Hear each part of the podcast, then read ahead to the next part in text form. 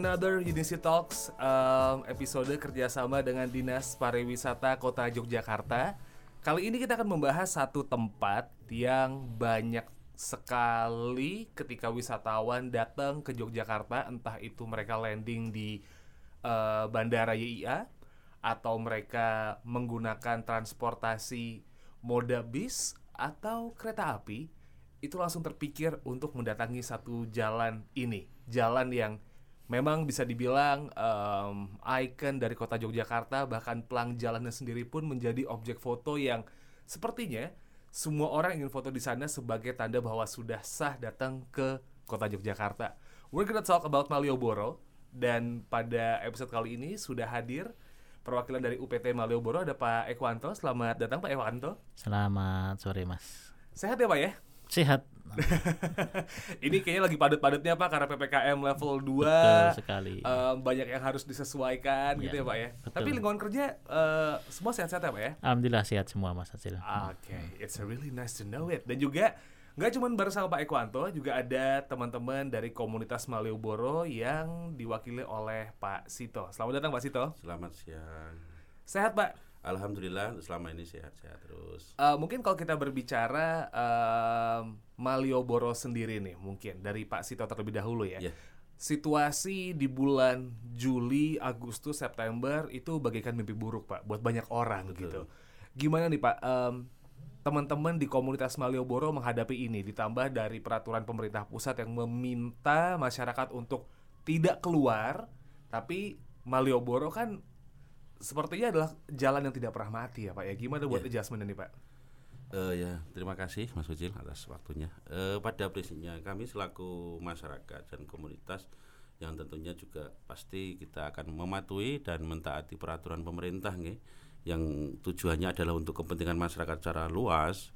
Ya memang pada bulan-bulan itu memang secara ekonomi sangat-sangatlah berat bagi kami dan bukan katakan mati suri memang kita sudah hampir punah tapi karena eh, rasa antusias kami dan rasa semangat kami terkait untuk membangkitkan eh, ekonomi lagi dengan segala sesuatunya menjaga kesehatan masyarakat yang lebih kita prioritaskan dengan tujuan agar ekonomi segera bangkit. Ya alhamdulillah hingga pada saat ini dari level 4 hingga level 3 dan sekarang sudah menjadi level 2 alhamdulillah sudah sedikit banyak ada peningkatan eh, pengunjung yang juga tentunya dibarengi dengan peningkatan nilai ekonomi kami yang yang dulunya memang benar-benar vakum banyak teman-teman kami yang juga alih profesi dan sebagainya.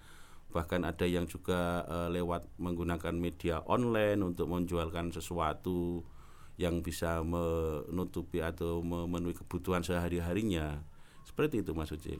Oke, jadi memang sebenarnya ketika PPKM level 4 dan juga ada lonjakan kasus itu Pak, teman-teman di komunitas Malioboro itu ya bisa dibilang eh, sudah gedadapan gitu ya Pak ya, buat menghadapi ya. Betul. Pada prinsipnya gini Mas walaupun dari pemerintah pada prinsipnya kan tidak ada larangan untuk tidak beraktivitas di siang hari ya. Yang di mana Malioboro aktivitas itu ada yang siang, ada yang pagi, ada yang sore, bahkan ada yang malam. Betul. Dan itu yang untuk yang siang tidak ada larangan dari pemerintah, tapi kami selaku warga masyarakat pun mentaati bahwasanya kami pada saat itu juga eh, apa ya dengan dengan ada anjuran tidak eh, kurangi keluar dari rumah maka kita sebagian besar anggota atau teman-teman yang ada di kawasan Malioboro para pelaku usaha adalah mengurungkan diri di rumah. Jadi tidak keluar-keluar yang di mana kita juga bersama-sama dengan pemerintah berbareng-bareng yaitu menangani kasus COVID-19 ini agar segera bisa apa ya terkurangi dan segera menurun. Memang pada kondisi itu ya sangat-sangat apa ya memang sangat kritis gitu pada saat kondisi-kondisi pada bulan-bulan kemarin itu.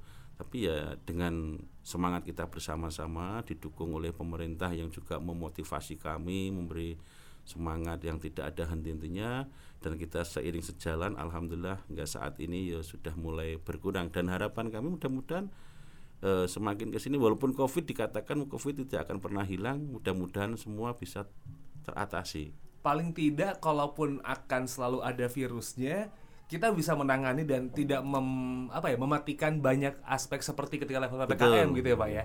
Nah, ke Pak Ekwanto nih Pak. Em, di level 4 itu sangat terasa sekali bahwa untuk masuk Malioboro kadang-kadang saya yang suka naik sepeda kalau malam sendirian buat cari udara segar. Iya. Malioboro itu kadang-kadang ditutup pada saat level 4. Nah, dengan peraturan-peraturan yang ada sekarang, Pak, mungkin bisa dijelasin kali ya adjustment atau mungkin penyesuaian yang sekarang sudah eh, diterapkan sama UPT Malioboro, especially di level 2 ini, Pak. Di level 2 ini alhamdulillah dengan turunnya level 4 ke 2 ini banyak kelonggaran artinya. Hmm. eh, teman-teman pengusaha ataupun PKL yang ada di Malioboro yang semula sangat terbatas sekali ruang geraknya. Nah, sekarang sudah agak longgar. Eh, Alhamdulillah ini menjadi apa ya angin segar bagi teman-teman yang ada di sana. Sehingga ini juga memantik orang-orang yang non sewu eh, merasakan kerinduan kepada Malioboro eh, ingin rasanya cepat-cepat ke Malioboro. Sehingga betul. dampaknya cepat sekali mas ini. Jadi begitu berubah dari empat ke tiga ini sudah terasa. Ya. tiga kedua ini sangat terasa sekali ya, sehingga eh, memang perbedaan jauh sekali. Dan kami lihat dari teman-teman yang ada di TKP tempat parkir ini sudah banyak armada-armada kendaraan yang dari luar kota juga Nah, artinya Malioboro ini sudah mulai menggeliat lagi lah gitu ya Oke, jadi memang peraturan juga sudah mulai diperlonggar Iya, ya, Pak ya. Saya adalah salah satu pelanggan salah satu salah satu lesehan, Pak. oh ya ya ya, ya. yang di depan toko batik gitu. iya, iya. Terang bulan saya suka Oke. makan lesehan situ dan Iya, iya. kangen. Sido ya. Heeh, saya kangen di situ. Atau misal depan eh, Mall Malioboro tuh ada kayak angkringan yang menunya agak-agak beda. Terus Iya. saya sering ngajak teman-teman saya ke sana Iya. Betul. dan sangat kangen banget dengan Malioboro Ya, nih gitu. ini orang Jogja ya saya stay di Jogja akhirnya Pak, di dari Jogja. SMA. Jadi kalau ada temen tuh pengen ke Malioboro nih Iya, em, sambil belanja baju misalnya atau oleh-oleh habis itu juga makan di beberapa tempat di situ tuh menjadi hal yang ngangenin dan sekarang akhirnya sudah bisa level 2 eh, Pak Ikwanto dan juga Pak Sito kita nggak bisa memungkiri bahwa di weekend itu Malioboro sudah mulai ramai lagi Iya. Iya. Buat beberapa orang ini menjadi deg-degan gitu karena wah kerumunan orang. Tapi kita nggak bisa pungkiri juga bahwa ini akan membuat ekonomi nih jadi hidup lagi Malioboro jadi nyala lagi. Justru spiritnya Malioboro ini tuh ada ketika Malioboro itu sedang rame-ramenya gitu pak. Betul ya. ketakutan orang adalah gimana orang-orang yang ada di Malioboro itu buat ngejaga soal yang namanya protokol kesehatan gitu kan. Mungkin dari Pak Sito sendiri nih em, yang membuat Pak Sito dan teman-teman itu yang membuat Malioboro sebenarnya hidup. Teman-teman dari komunitas Malioboro ini sendiri Pak sebenarnya untuk yang prokes gitu gimana nih Pak? Apakah juga akhirnya bekerja sama dengan eh, UPT Malioboro bahwa ayo kita sama-sama prokes kah? Atau bahkan kesadaran dari teman-teman komunitas sendiri nih buat ngingetin orang yang datang kadang-kadang kan suka colong-colongan buat bandel nih Pak. Tiba-tiba copot masker lah atau gimana? Gimana nih Pak dari komunitas Iya. Pak? Jadi untuk mengingat eh, terkait progres, sebenarnya kita sama-sama peduli ya mas dengan eh, dari teman-teman kami yang ada di kawasan Malioboro, walaupun pada prinsipnya sebenarnya kami semua yang ada di kawasan Malioboro itu eh, hampir semua komunitas dari PKL, eh, Andong, Becak dan pertukuan dan perhotelan yang ada di kawasan Malioboro itu sudah udah menerima vaksin Mm-mm.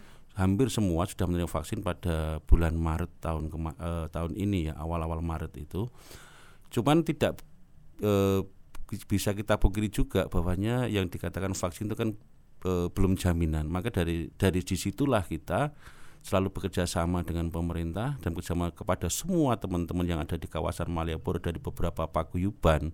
Kita untuk selalu saling mengingatkan terkait eh, prokes yang di mana yang itu yang justru kita tekankan hingga sampai sekarang. Dengan kelonjakan pengunjung itu tentu pasti ada kuat kekhawatiran bahwanya akan muncul eh, kasus-kasus baru ya yang di mana bisa akan eh, di saat ekonomi mulai bangkit tentunya nanti imbasnya akan turun lagi bila mana muncul ke. Lah itu yang kita antisipasi agar jangan terjadi hal-hal seperti itu. Maka kita tegaskan kepada baik kepada pelaku usaha, kepada para pengunjung, kepada semua yang ada di kawasan Malioboro, bekerja sama dengan rekan-rekan kami dari Jogoboro, dari petugas kepolisian dan dari semua pihak kita selalu eh, menegaskan dan menekankan dan tidak ragu-ragu untuk menegur. Bahkan itu pengunjung sekalipun kita tidak ragu-ragu untuk menegur bahwasanya bila mana mereka tidak mentaati prokes seperti itu.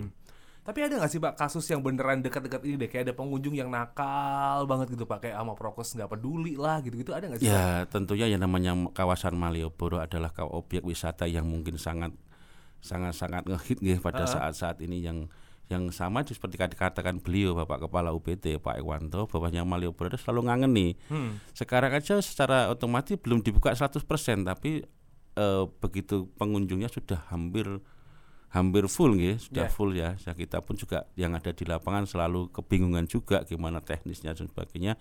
Tentu pasti ada yang namanya pengunjung yang mungkin eh, mungkin dari SDM-nya dan sebagainya yang bahwasanya tidak pakai masker, tidak apa-apa dan sebagainya. Tapi untuk saat ini tetap kita tegaskan dan bahkan kita eh, semua komunitas pun kalau mereka tidak pakai masker dan tidak bawa masker atau tidak punya masker, kami siap membantu untuk memberi masker, Oh, Oke. memberi kepada pengunjung masker. Nah, iya. Jadi memang dari teman-teman komunitas pun juga sebenarnya aware bahwa kalau sampai kita kebobolan lagi dalam tanda petik, Iya.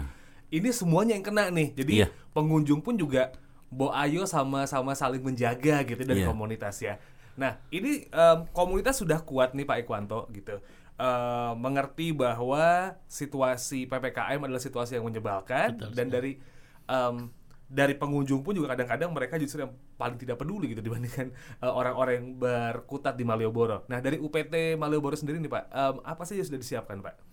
Ya, terima kasih eh, terkait dengan sudah level 2 ini. Tentunya kami juga menyiapkan beberapa langkah karena mau tidak mau suka tidak suka pengunjung itu pasti luar biasa.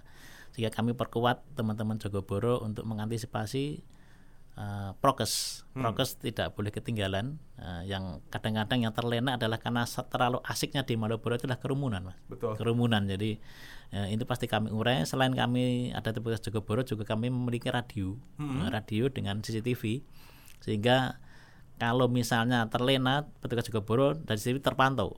Eh, Oh, oke. Terpantau sehingga juga akan ada info update di sebelah ini ada kerumunan tolong di diurai dan sebagainya seperti itu. Jadi eh, sinergi kita eh, sesama petugas di lapangan. Hmm. Kemudian juga eh, rekan-rekan PKL memang kami akui sudah aware sekali dengan kami karena jangan sampai ini terulang lagi.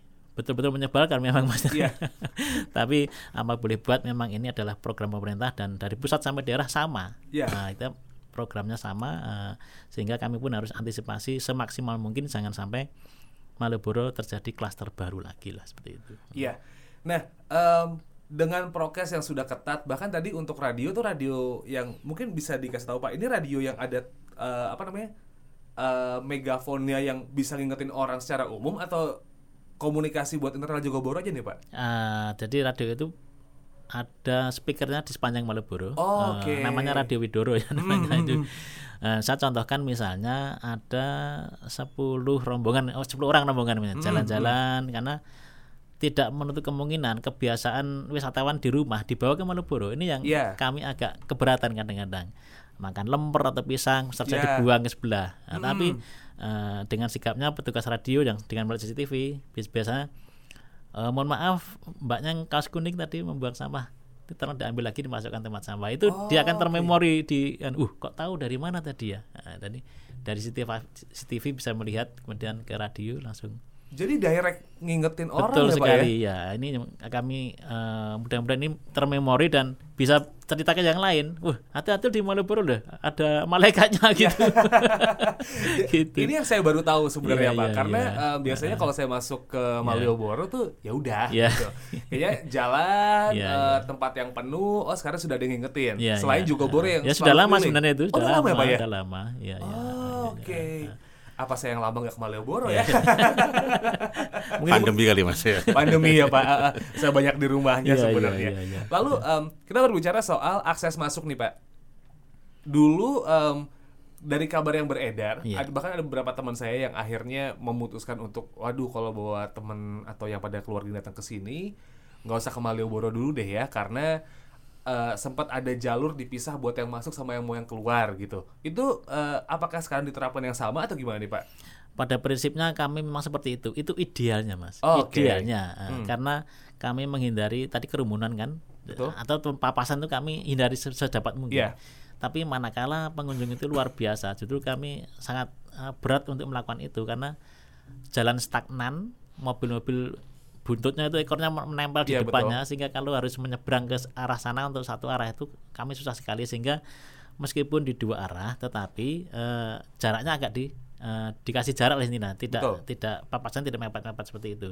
Karena kami pasti berurusan dengan kepolisian. Iya. Eh, karena nyebrang satu orang itu pasti butuhnya mobil yang yang antri banyak sekali. Sehingga ini kami antisipasi dan juga tentunya tidak lepas dari kerjasama dengan teman-teman dari perhubungan, kemudian satpol pp dan juga kepolisian sendiri untuk membantu bagaimana eh, tidak terjadi kredit yang terlalu banyak di Malioboro gitu. Hmm, hmm, hmm, hmm, hmm. Jadi memang meskipun eh, pengunjungnya banyak, jadi ya coba untuk tetap be- menjaga prokes dan Betul. juga nge-track gitu ya. Betul, Jin. Nah, eh, lalu kita eh, Pak Ekwanto berbicara lagi juga soal pedestrian nih. Ada aturan pedestrian di jam-jam tertentu gitu. Ini masih berlaku sampai sekarang atau enggak sih Pak? Kalaupun masih ada, jam berapa sampai jam Oh, berapa Pak? ya, ya. Karena kadang-kadang em, ada juga yang kecelek gitu loh Iya. ibaratnya. Jadi kayak saya pengen ke Malioboro ah tiba-tiba loh kok mobil saya nggak boleh masuk langsung diarahkan ke arah satu jalan ke pasar kembang ya kan habis itu turun gitu ini saya harus gimana nih Ya, ini masih ya. jalan nggak pak Ye, baik.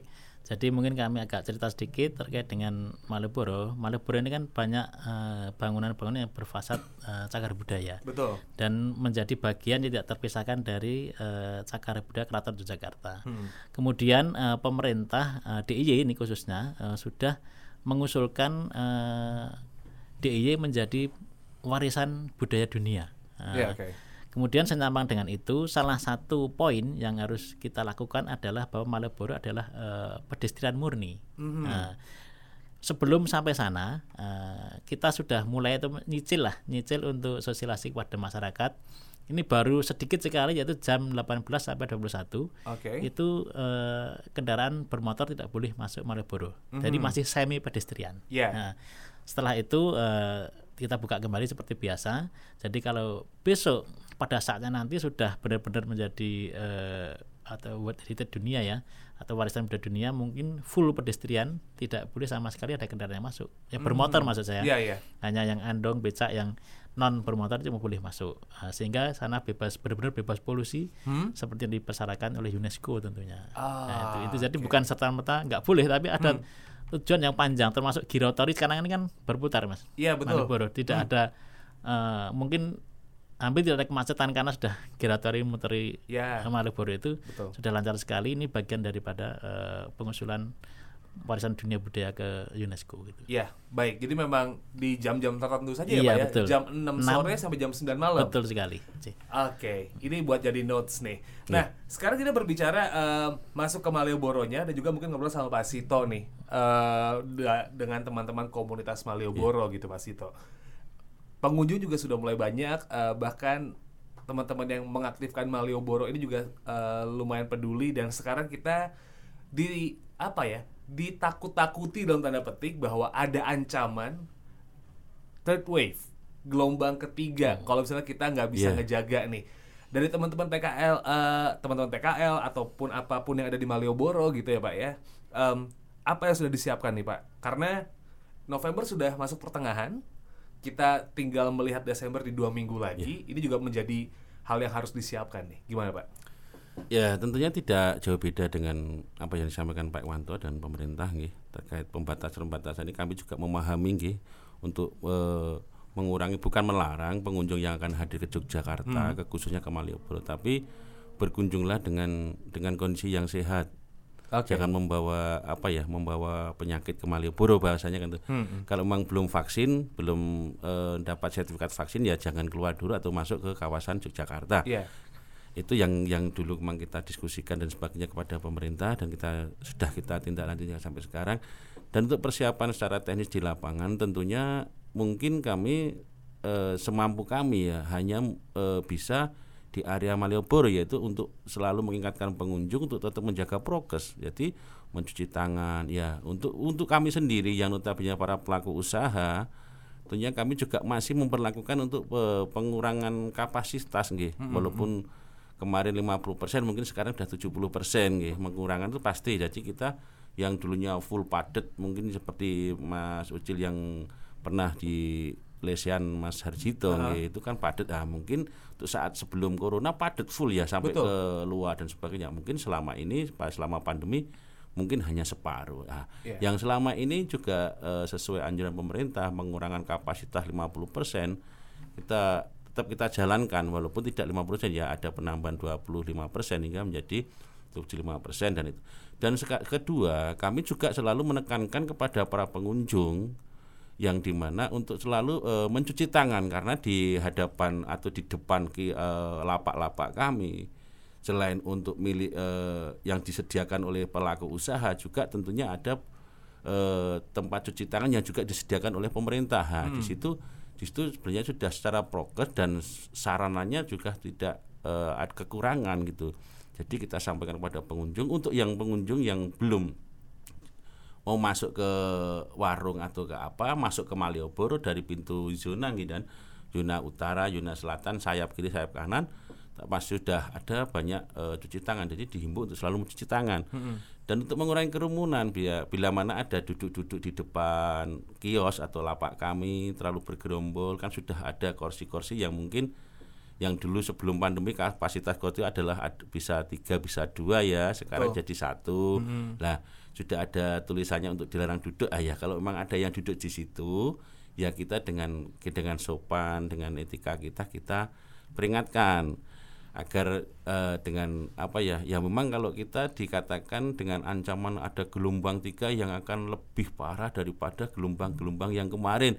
Ini sebenarnya juga kami takut. Nah, dengan itu makanya kami bekerja keras. Kita bekerja keras agar gelombang itu tidak muncul gitu loh. Bahkan justrunya hilang kan gitu. Walaupun katanya corona tidak akan pernah hilang tapi minimal kita juga membatasi agar tidak seperti yang kemarin-kemarin. Oke, tapi dari teman-teman yang ada di komunitas Malioboro nih, eh, Pak, semuanya kooperatif kah atau mungkin ada yang kayak ya aku udah lama nggak jualan nih ppkm sebulan dua bulan. Ada nggak sih pak yang kayak ngeyel dan akhirnya kayak sempat coba berontak gitu gitu terus teman-teman komunitas ngingetinnya gimana pak?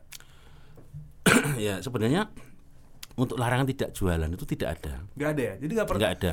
Sebenarnya bukan nggak boleh jualan ya pada meskipun di level ppkm ya. iya. Oke. Sebenarnya pada level PPKM pun tidak ada larangan dari pemerintah yang untuk tidak beraktivitas jualan, cuman yang di dianjurkan dari pemerintah adalah pembatasan waktu, nggih, pembatasan waktu jam terbang yang dulunya sampai jam sekian dikurangi dari jam sekian, pembatasan kapasitas warung yang dulunya sekian jadi sekian. Nah, itu yang di, dihimbaukan oleh pemerintah. Jadi tidak ada untuk penutupan terus bahwasanya selama PPKM level sekian stay home di rumah tidak bisa boleh aktivitas tidak jualan ya itu nggak ada cuman karena kemarin selama ppkm itu kita ya namanya Malioboro adalah pelaku usaha di kawasan pariwisata tentunya harapan kami adalah para pengunjung para wisatawan ya Betul. kalau selama ppkm tidak ada wisatawan ya tentunya kami juga eh, seandainya pun jualan ya sama aja bohong maka lebih baik kita stay home di rumah ya Oh. di rumah gitu. Jadi ada oke. beberapa yang jualan yang tujuannya jualan di Malioboro itu selama pandemi kemarin PPKM level 4 itu mereka juga ada beberapa teman-teman yang beraktivitas beca andong yang ada di kawasan Malioboro bukan semata-mata untuk mengasih rezeki tapi untuk semata-mata eh, menghidupkan Malioboro biar, biar tidak terkesan ngati Oke. jadi gitu. Memang mereka sebenarnya tidak dapat hasil. Kadang ya nggak pernah ngedoli kan karena nggak ada pengunjung kan itu. Memang dia memang biar Malioboro tidak terkesan kayak apa ya bahasanya benora kayak kota mati kan gitu. Ya, iya, iya, iya. Karena memang ada beberapa daerah di Indonesia gitu ya di luar Yogyakarta yang akhirnya ketika pandemi dan biasa dapat apa ya menjadi tujuan wisata tiba-tiba jadi kota mati gitu pak Iya. dan itu eh, dari teman-teman komunitas juga ada yang kayak ya biar nggak mati deh kotanya betul gitu ya betul seperti itu. Oke, it's nice. Nah, ke Pak Ekwanto nih, Pak, ini Natal dan Tahun Baru buat eh, orang yang sudah bertempat tinggal di Jogja, ini adalah kayak waktu di mana bahkan orang Jogja pun sendiri ya wes lah nengong mah wae gitu kan. Kita di rumah aja, biarkan orang lain liburan karena Jogja kalau udah mulai libur Natal, libur Tahun Baru tuh padatnya minta ampun gitu. Ini apa yang dilakukan sama UPT Malioboro Pak untuk eh, apa ya mempersiapkan membuat langkah preventif supaya akhirnya nanti Malioboro tetap aman-aman aja Pak. Ya. Mungkin saya nyambung terkait dengan Pak Sel tadi bahwa eh, pemerintah sebagai bentuk responsibilitas terkait dengan penyebaran Covid ya.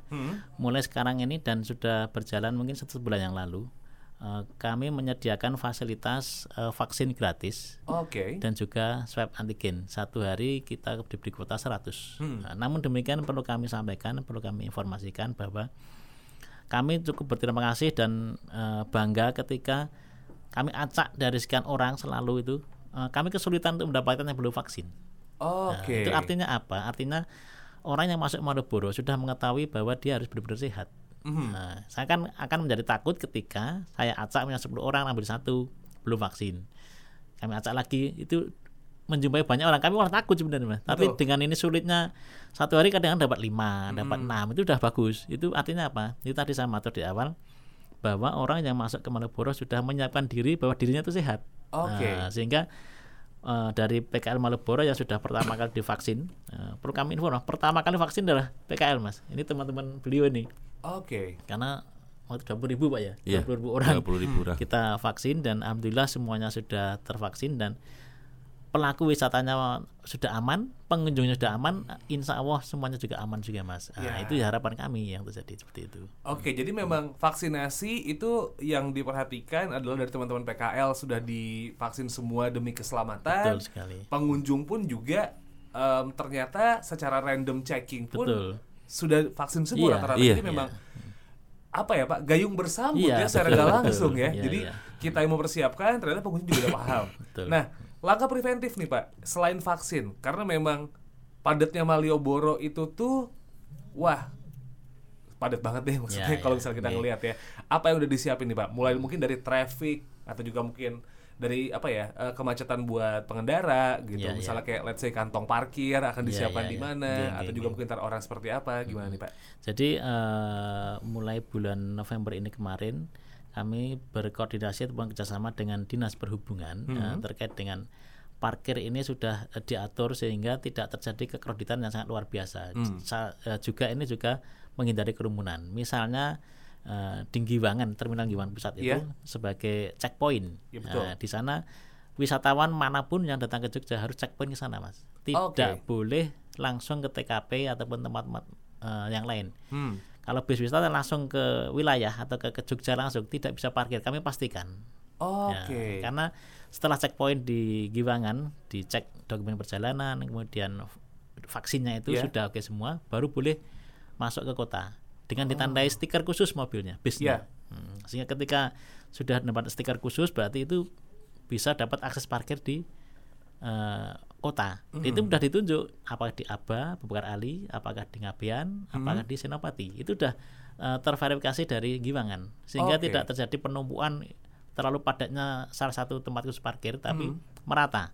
Dan Oke. misalnya ada enam bus di Giwangan, mungkin dua, dua, dua, sehingga ini eh, sangat membantu kami sekali terkait dengan kepadatan di Malioboro juga itu mas. Itu juga luar biasa. Oke. Jadi ini akhirnya saya dapat info baru Pak. Jadi penempatan parkir bis itu sudah diplot di Giwangan ya Pak ya? Ya, oleh dinas perhubungan sudah Oke. tersistem itu. Ya. Iya iya Iya, iya iya. iya iya. Jadi misalnya eh, ada satu bis yang datang eh, misal dari daerah eh, Jawa Tengah sampai ke Jawa Timur, mereka datang ke Giwangan, Iya. checkpoint di eh, Giwangan, Betul.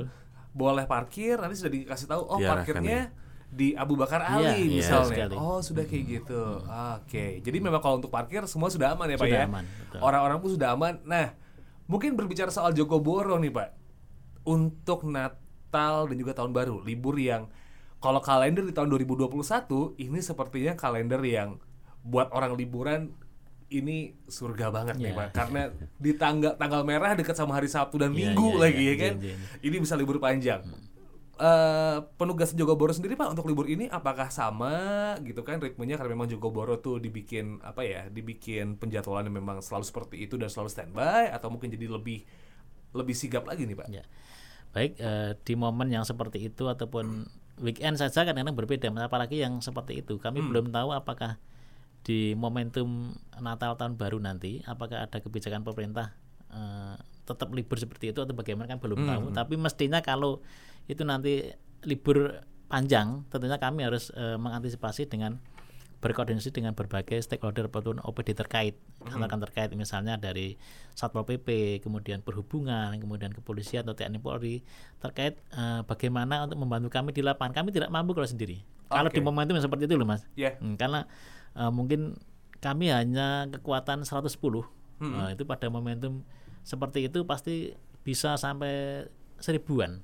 Oke. untuk mengurangi eh, kerumunan di Malioboro itu. Hmm. Sehingga ini sangat luar biasa perlu koordinasi yang lebih cermat terkait dengan antisipasi segala sesuatu yang akan terjadi nanti. Apa pun yang terjadi adalah untuk kepentingan pemerintah Kota Jakarta jangan sampai timbul klaster baru lagi gitu. Oke, dari teman-teman komunitas sendiri nih, Pak Sito bagaimana menghadapi buat eh, untuk eh, libur Na- Nataru ini nih Pak? Apalagi ya spesial udah tinggal dekat lagi nih, apakah juga ikut berperan ketika tadi eh, Pak Ekwanto menjelaskan bahwa banyak banget yang disiapkan gitu ya untuk menghalangi gelombang tiga ini bahkan kalau perlu gelombang tiga nggak lewat deh ke DIY gitu ya, Setuju, ke Jogja gitu ya. Iya, tentunya kami dengan eh, komunitas Malioboro yang tergab, eh, tergabung dalam kawasan Malioboro nggih, itu tidak lepas dari pembinaan dan asuhan dari pemerintah kota yang di bawah naungan UPT Malioboro tentunya tidak jauh beda Mas dengan apa yang disampaikan beliau dengan kita yang kami sampaikan. Namun eh, untuk eh, tahun-tahun baru yang mungkin besok akan ya di entah diterapkan libur panjang atau tidak di pemerintah tentunya kami juga akan mempersiapkan diri yang mungkin lebih ekstra dari banding tahun-tahun baru di dua tahun yang lalu. Kan sekarang juga ada penambahan prokes dan sebagainya ini yang yang justru justru kita khawatirkan. Kalau tahun-tahun kemarin kita hanya cukup eh, pengendalian masalah keamanan dan ke- ketertiban juga kebersihan. Nah sekarang ini kan masalah prokes yang justru ini mungkin dikatakan sepele tapi memang benar-benar seandainya tidak mentaati sangat-sangat berisiko. Nah ini tentunya kami bekerja sama dengan eh, teman-teman Jogoboro yang di mana sudah terbangun lama nggih. kita eh, jadi asuhan dari UPT. Tentunya kami juga akan eh, seperti tahun-tahun kemarin juga akan menerapkan beberapa langkah yang untuk persiapan Nataru besok. Eh, contoh kecilnya kita juga akan eh, apa ya mensupport atau membantu kepada teman-teman Jogoboro dari teman-teman kami dari beberapa komunitas itu kan ada satgas nih yang biasa kita kita apa ya kita ikut sertakan dalam momentum-momentum Nataru dan Lebaran Lebaran dan sebagai libur panjang dan sebagainya Eh, pasti itu nanti kita juga akan bergandengan dengan pemerintah mas Oke. Nah, mungkin ini jadi pertanyaan terakhir Pak sebelum kita tutup episode Ya. kali ini Unity Talks kerjasama dengan Dinas Pariwisata Kota Jogja dari Pak Ekwanto dulu nih Pak. Em, apa harapannya Pak? Set- em, pandemi sudah eh, mulai bisa dikendalikan, especially di Kota Yogyakarta. Kalau kita ngikutin berita-berita Kota Jogja tuh kayaknya daerah yang lumayan terkontrol sekarang ya bahwa penambahan pasien positifnya, positivity rate-nya juga udah rendah banget gitu kan. Mungkin bisa sedikit berbicara soal harapan dan juga rencana dalam lima tahun ke depannya gitu let's say buat Malioboro nih Pak. Apa yang lagi disiapin nih Pak? Eh, tentunya berangkat dari COVID eh, mau tidak mau suka tidak suka jangan lengah kita terhadap dengan eh, terhadap apa ya prokes yang telah kita lakukan ini dari waktu ke waktu tetap harus eh, ketat karena bagaimanapun COVID ini menjadi sesuatu hal yang eh, sangat kita hindari dan mudah-mudahan dari pandemi besok udah eh, turun menjadi endemi ya atau kita sudah bersahabat dengan eh, COVID sehingga tidak membahayakan kepada kita. Kemudian selanjutnya adalah eh, bahwa Malioboro kepada eh, harapan kami kepada semua ataupun ke depan adalah kami ingin bekerja sama bersinergi dengan teman-teman PKL untuk bisa eh, apa mensiasati bagaimana eh, strategi untuk membuat trust kepada wisatawan tetap eh, apa itu, prokes dilaksanakan bukan berarti kita mempersulit tapi ini menjaga trust kita kepada dunia luar silakan untuk berkunjung ke Malioboro karena Malioboro aman Ya. Nah, jangan apa ya ada penggalian atau pemikiran teman-teman PKL wah ini pemerintah mempersulit kita karena eh, ketatnya prokes. Namun ini menjadi eh, upaya kita membuat keyakinan orang luar masuk Malioboro adalah aman.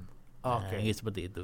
Keamanan yang diutamakan, Betul gitu ya. sekali. keamanan dan kenyamanan ya Pak ya Betul, yang diutamakan dari iya. teman-teman UPT. Nah, gitu ya. dan Malioboro ke depan harus eh, memiliki value yang lebih Mhm. karena kami tidak ingin ada viral-viral yang Malioboro itu murahan ya atau murah dan Oke. sebagainya tapi Iya.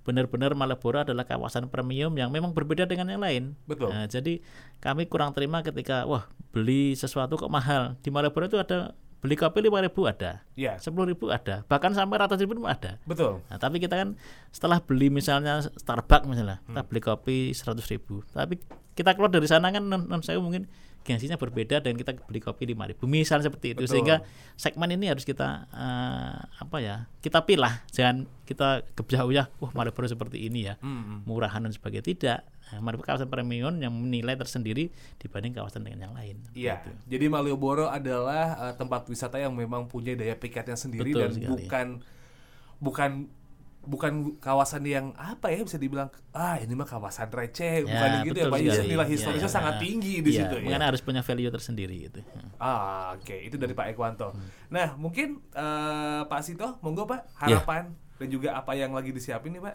Iya, terima kasih Mas Kecil. Eh, pada prinsipnya eh, mengingat kami yang mungkin yang dikatakan eh, adalah pembisnis ya, atau pengusaha yang ada di kawasan sebenarnya bukan semata-mata kita mencari nafkah atau kita berbisnis atau berusaha di kawasan Malioboro tapi kita sudah beberapa tahun ini menganggap bahwasannya kami ada di Malioboro adalah sebagai pelayan ya pelayan para wisatawan yang hadir. Jadi kami memang harus benar-benar menerapkan cara wong Jawa ini unggah-ungguh toto kromo untuk menyambut para wisatawan. Agar yang sam- eh, seperti yang sampaikan Bapak tadi biar wisatawan itu selalu kangen ke Malioboro dan bisa hadir ke Malioboro. Dan namun dengan kondisi ini kami juga berharap kepada tentunya kepada masyarakat yang khususnya di Yogyakarta, daerah istimewa Yogyakarta atau masyarakat di luar Yogyakarta yang sekiranya mau eh, hadir ke Malioboro untuk bisa saling memahami, mentaati eh, himbauan dan anjuran kepada petugas kami, petugas baik itu dari petugas pemerintah maupun eh, yang bertugas dari komunitas untuk selalu menjaga prokes nih karena itu yang benar-benar saat ini kita harus kita prioritaskan nih. Dan untuk harapan yang berikutnya harapan semoga aja eh, untuk pemerintah baik dari pusat nih, pusat eh, itu selalu apa memberi kelonggaran seperti ini eh, walaupun pada prinsipnya memang Covid itu tidak akan pernah hilang tapi untuk tetap bisa membuka akses bisa masuk ke eh, wisatawan di Yogyakarta Mas agar juga ekonomi kita eh, kembali pulih. Juga Mas Ucil juga mungkin pernah mendengar dan melihat karena beberapa bulan beberapa tahun kemarin banyak juga teman-teman kami yang sudah gulung tikar. Ya yang belum gulung tikar mudah-mudahan bisa bangkit lagi dengan dengan semangat. Ya bekerja sama dengan pemerintah dan juga kepada komunitas teman-teman para pelaku usaha di Malioboro untuk tetap ber apa ya jangan putus asa tetap semangat untuk menjalankan aktivitas tanpa mengurangi penggunaan protokol kesehatan Oke. Gitu, Mas.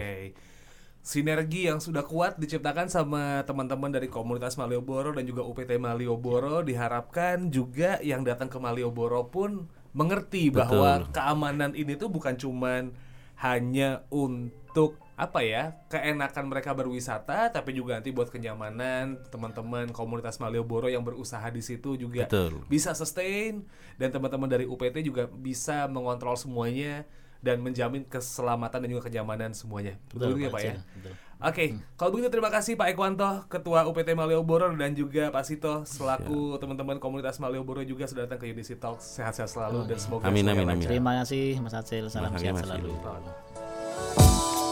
sehat Mas selalu Acil.